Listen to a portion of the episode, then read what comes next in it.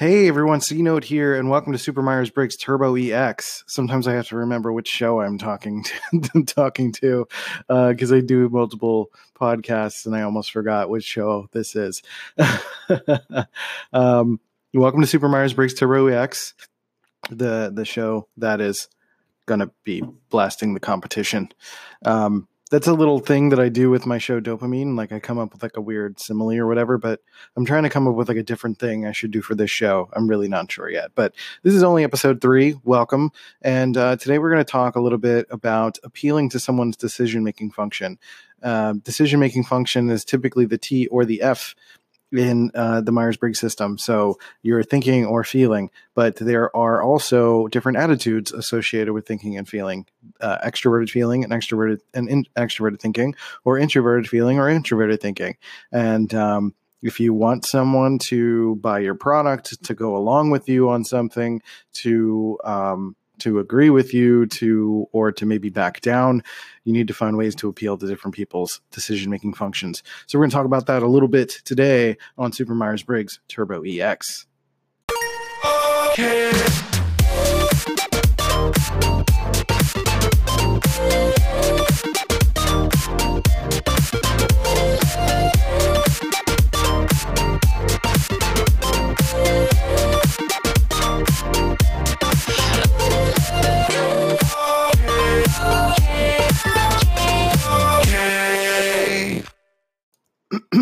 Okay, welcome to the show. Hi, how you guys doing? I hope everything is good.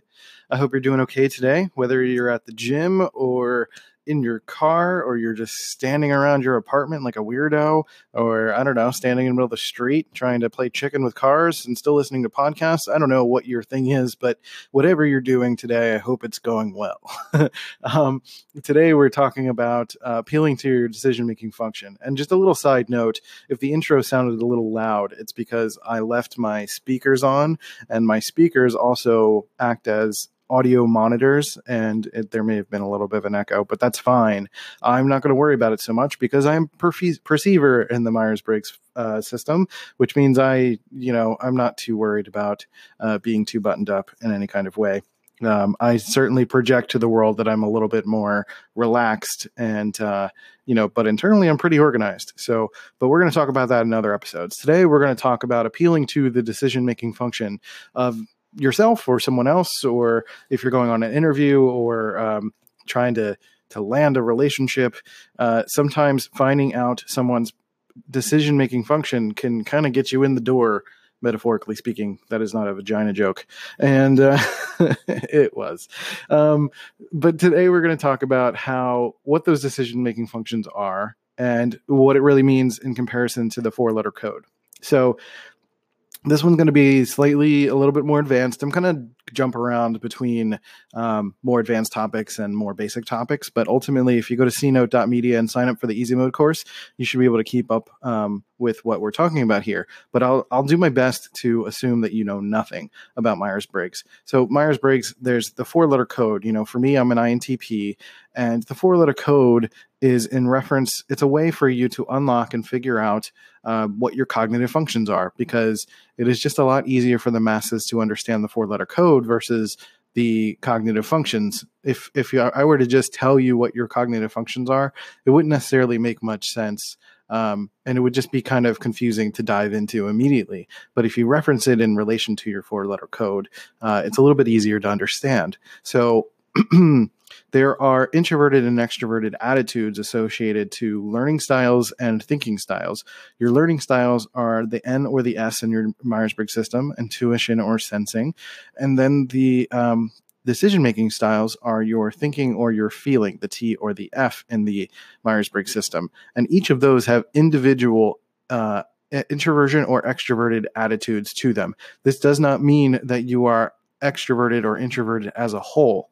This just means that your preference for each sort of thing relies within a, a different attitude. So for example, I'm an I N T P. So my overall preference for attitude is introversion, but I'm a perceiving type. That means that I prefer to extrovert my percept, my perceiving type. That means my learning style, my N, the intuition, is going to be extroverted. So the N P essentially means that I am an extroverted intuitive. If I was a T J, that would mean that I am an extroverted thinker. Uh, and that's the style of extroversion that I prefer to show. But overall, I'm an introvert. So since my perceiving function, my intuition, is going to be the extroverted function, that means that my introverted, my thinking, my, my decision-making style is going to fit into my overall preference, which is going to be the introversion. So that's what the J or the P really stands for. It really helps you to denote which aspect of you is extroverted, so you can determine if you know whether or not the other one is introverted or the opposite style. So again, if you're an E N F J, for example, the J is going to denote that you prefer to extrovert your decision-making style. So that means you're going to be an extroverted feeler. And because your overall preference is extroversion, that means you're going to lead with that extroverted feeling. And then that means your secondary function, which is going to be a learning style, and it's going to have the opposite attitude, is going to be mean that you're going to be an introverted intuitive. So that's kind of like a basic quick rundown of what that all means. Um, so when you're when I'm talking about appealing to someone's decision-making function, we're talking about appealing to whether or not they are an uh, introverted feeler, introverted uh, thinker, extroverted feeler, and extroverted thinker. So if we're really looking at whether or not they are a T P or a T J or an F J or an F P. So F Ps and T Ps are going to be introverted thinkers uh, and introverted feelers, respectively. And then extroverted uh, F Js, rather, are going to be extroverted feelers, and T Js are going to be extroverted thinkers. Uh, now, they are very, very different in terms of attitude. It does not necessarily mean that extroverted attitudes for each of these types are people-focused. Honestly, the only type that is most naturally people-focused is going to be an extroverted feeler. Extroverted feelers are going to make sure that, or going to want to make sure that people's needs are met, that people are taken care of, that those around them are loved and maintained and have a sense of harmony and community, and uh, prefer to make sure that other people are, you know, happy. And sometimes that can come off as someone avoiding conflict, but uh, typically the most healthier extroverted feelers are going to learn how to resolve conflict, work through conflict, and see the merits of that. And eventually on, and bring people along with them to the other side of conflict so that everyone can grow and develop together. For example, um, Oprah Winfrey is an E N F J, and um, most likely. And she is the type that has brought up people with her in her career. So, you know, she takes care of herself, um, but she takes care of others as well. So she's developed her career, but she's had an eye for talent and people that she loves and believes in and has been a part of her community. She's lifted up. She gave Rachel Ray her career. Uh, other people that she's helped build up in her that have worked for her in the past, and she's built up to also be mega successful.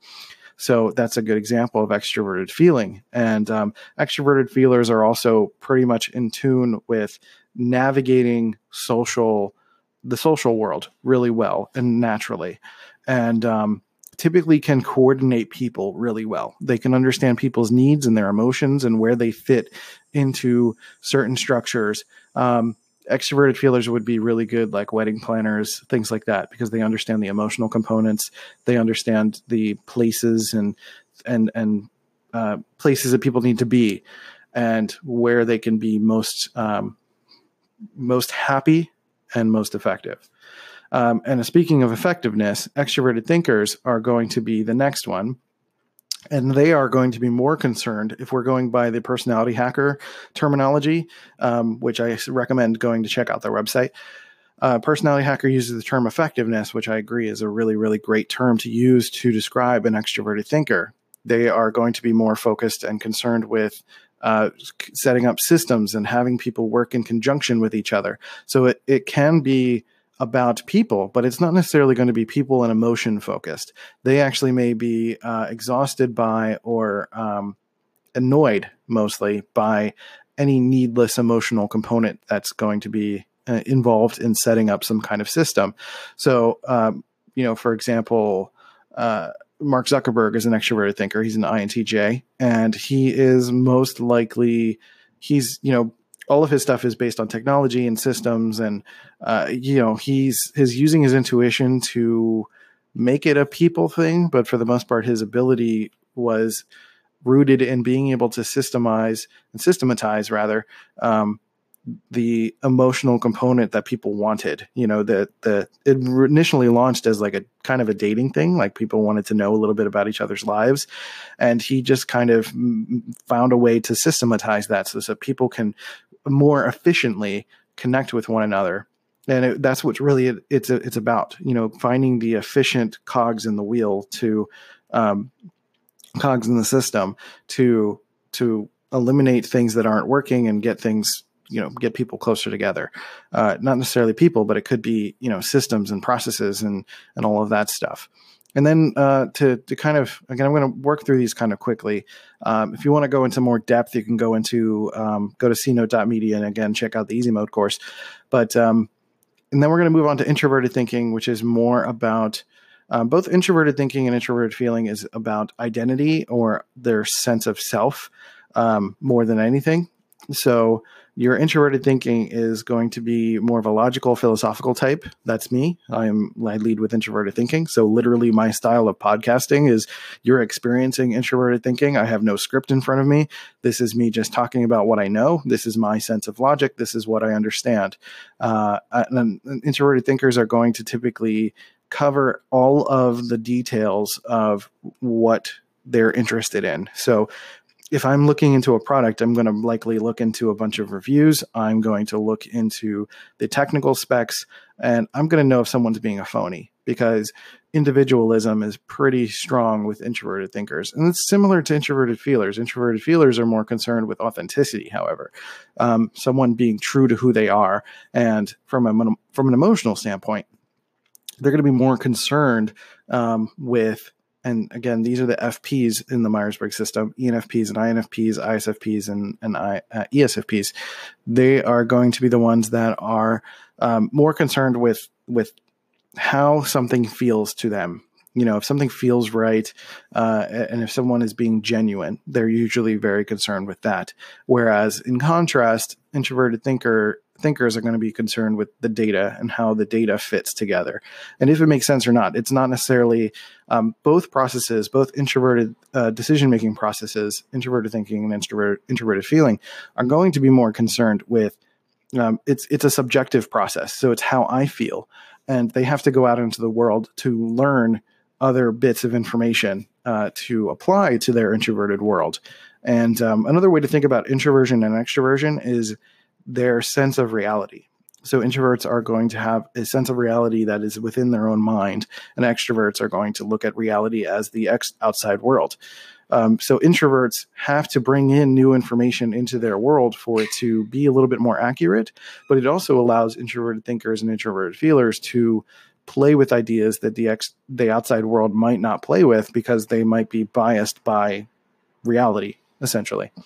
So the ways to appeal to each of these functions is to think about the things that they think about. So extroverted feelers are going to want to make sure that other people's needs are met, right? So you got to give them room to do that. You have to give them and enable them to be able to do that. Give them the space.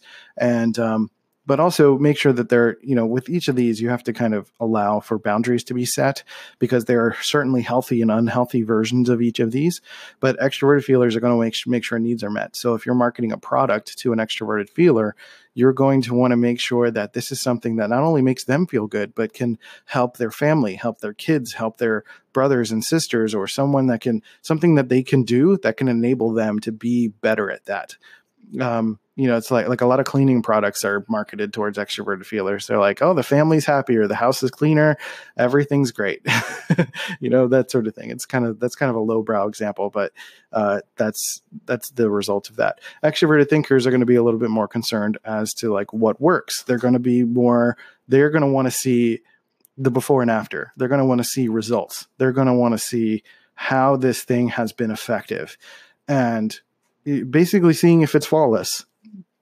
They're going to be a little bit more, um, their T Js are probably going to fit a little bit more into the perfectionist sort of channel, as it were. But um, also, they're just going to want to see that something works. They're going to be more likely to want to see the numbers, the, the true data, the extroverted data, the outside world data, the scientific method proven. Uh, and sometimes it's, you know, proven by people, you know, reviews, peer reviewed stuff. They're going to want to see something that's effective. So if you're trying to market to an extroverted thinker, you're going to want to find ways to appeal to them through testimonials, through uh, proven data, through stories, through, um, uh, through numbers essentially, and maybe even put them through the, pr- the product or have them try it out and certainly experience how effective it is. Um, oh, it's getting warmer. I'm gonna take off my hoodie. Yeah. Um, I liked how cool it was this morning though. I'm ready for fall. Um, uh, then introverted thinkers are, again, they're going to be more likely to do a lot of the research and really dive into something that they're really interested in. So if I'm going to be doing research on, uh, you know, a new P C, for example, I'm going to look into all of the details of what makes a P C most effective, but also most effective for me. So uh, I need to look into the reviews, look at other people's experiences, uh, compare the data to what I want, and making sure that it all stacks up. I'll also be able to tell if somebody's being a phony, somebody's trying to sell me a, um, a, a fake version of the product. That's a train.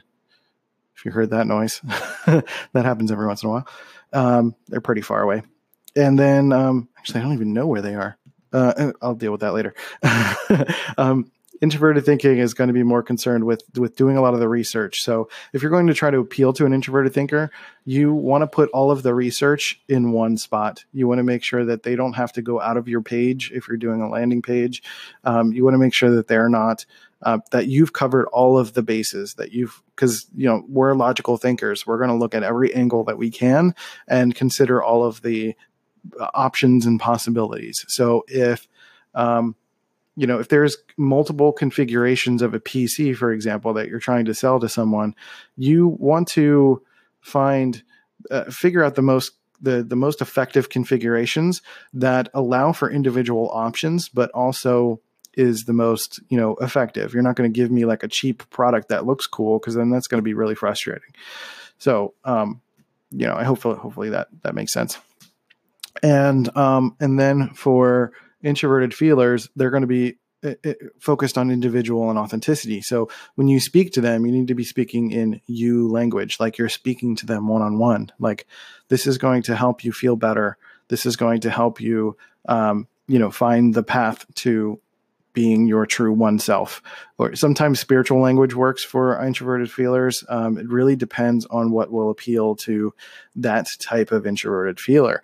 Uh, so they're going to be more concerned with, with feeling a sense of identity and individuality, and they want to be treated as such and talked to as such. If they feel like they're just one of many, then, you know, it's not going to feel really, really good to them. So um, that appeals in relationships as well to all of these different types. You know, if you're speaking to an extroverted feeler, um, you want to make sure that their needs are respected and listened to. And that means like doing your part, you know, taking care of, they're going to li- more likely appreciate acts of service, making sure the house is clean and taken care of, um, that the things that they want are appreciated and listened to and respected, and that they are not being misinterpreted as being controlling. Um, extroverted thinkers are going to want to probably have fewer words. uh, they're going to be fulfilling jobs. They're going to be trying to most likely just, um, do the most uh, effective or efficient method of communicating, uh, which can be a challenge. And certainly it doesn't mean that they're, um, they should be devoid of emotion. Everyone has an opposing feeler or thinking aspect to them as well that they need to work on and develop. And um, sometimes thinkers can be a little bit in- insensitive, and, and that's a challenge for them. But understand that they are, their version of showing affection is going to be typically making things easier for you. Uh, and then uh, introverted thinkers are, there's going to be this challenge because they're, again, not going to be super talkative, but if they are, they, they feel so comfortable with you that they are brought into your world that you bring them, or, or yeah, you you are able to be brought into their world, um, they'll be much more open with you, and they'll share more of your thoughts with you and their thoughts with you. And, um, and, uh, they just appreciate being respected and appreciated for the way that they think and their intelligence. Um, because T Ps are typically some of the more intelligent uh, generally in the Myers-Briggs system. So we certainly appreciate that sort of um, affirmations and those sort of affirmations and, and feedback in that sense.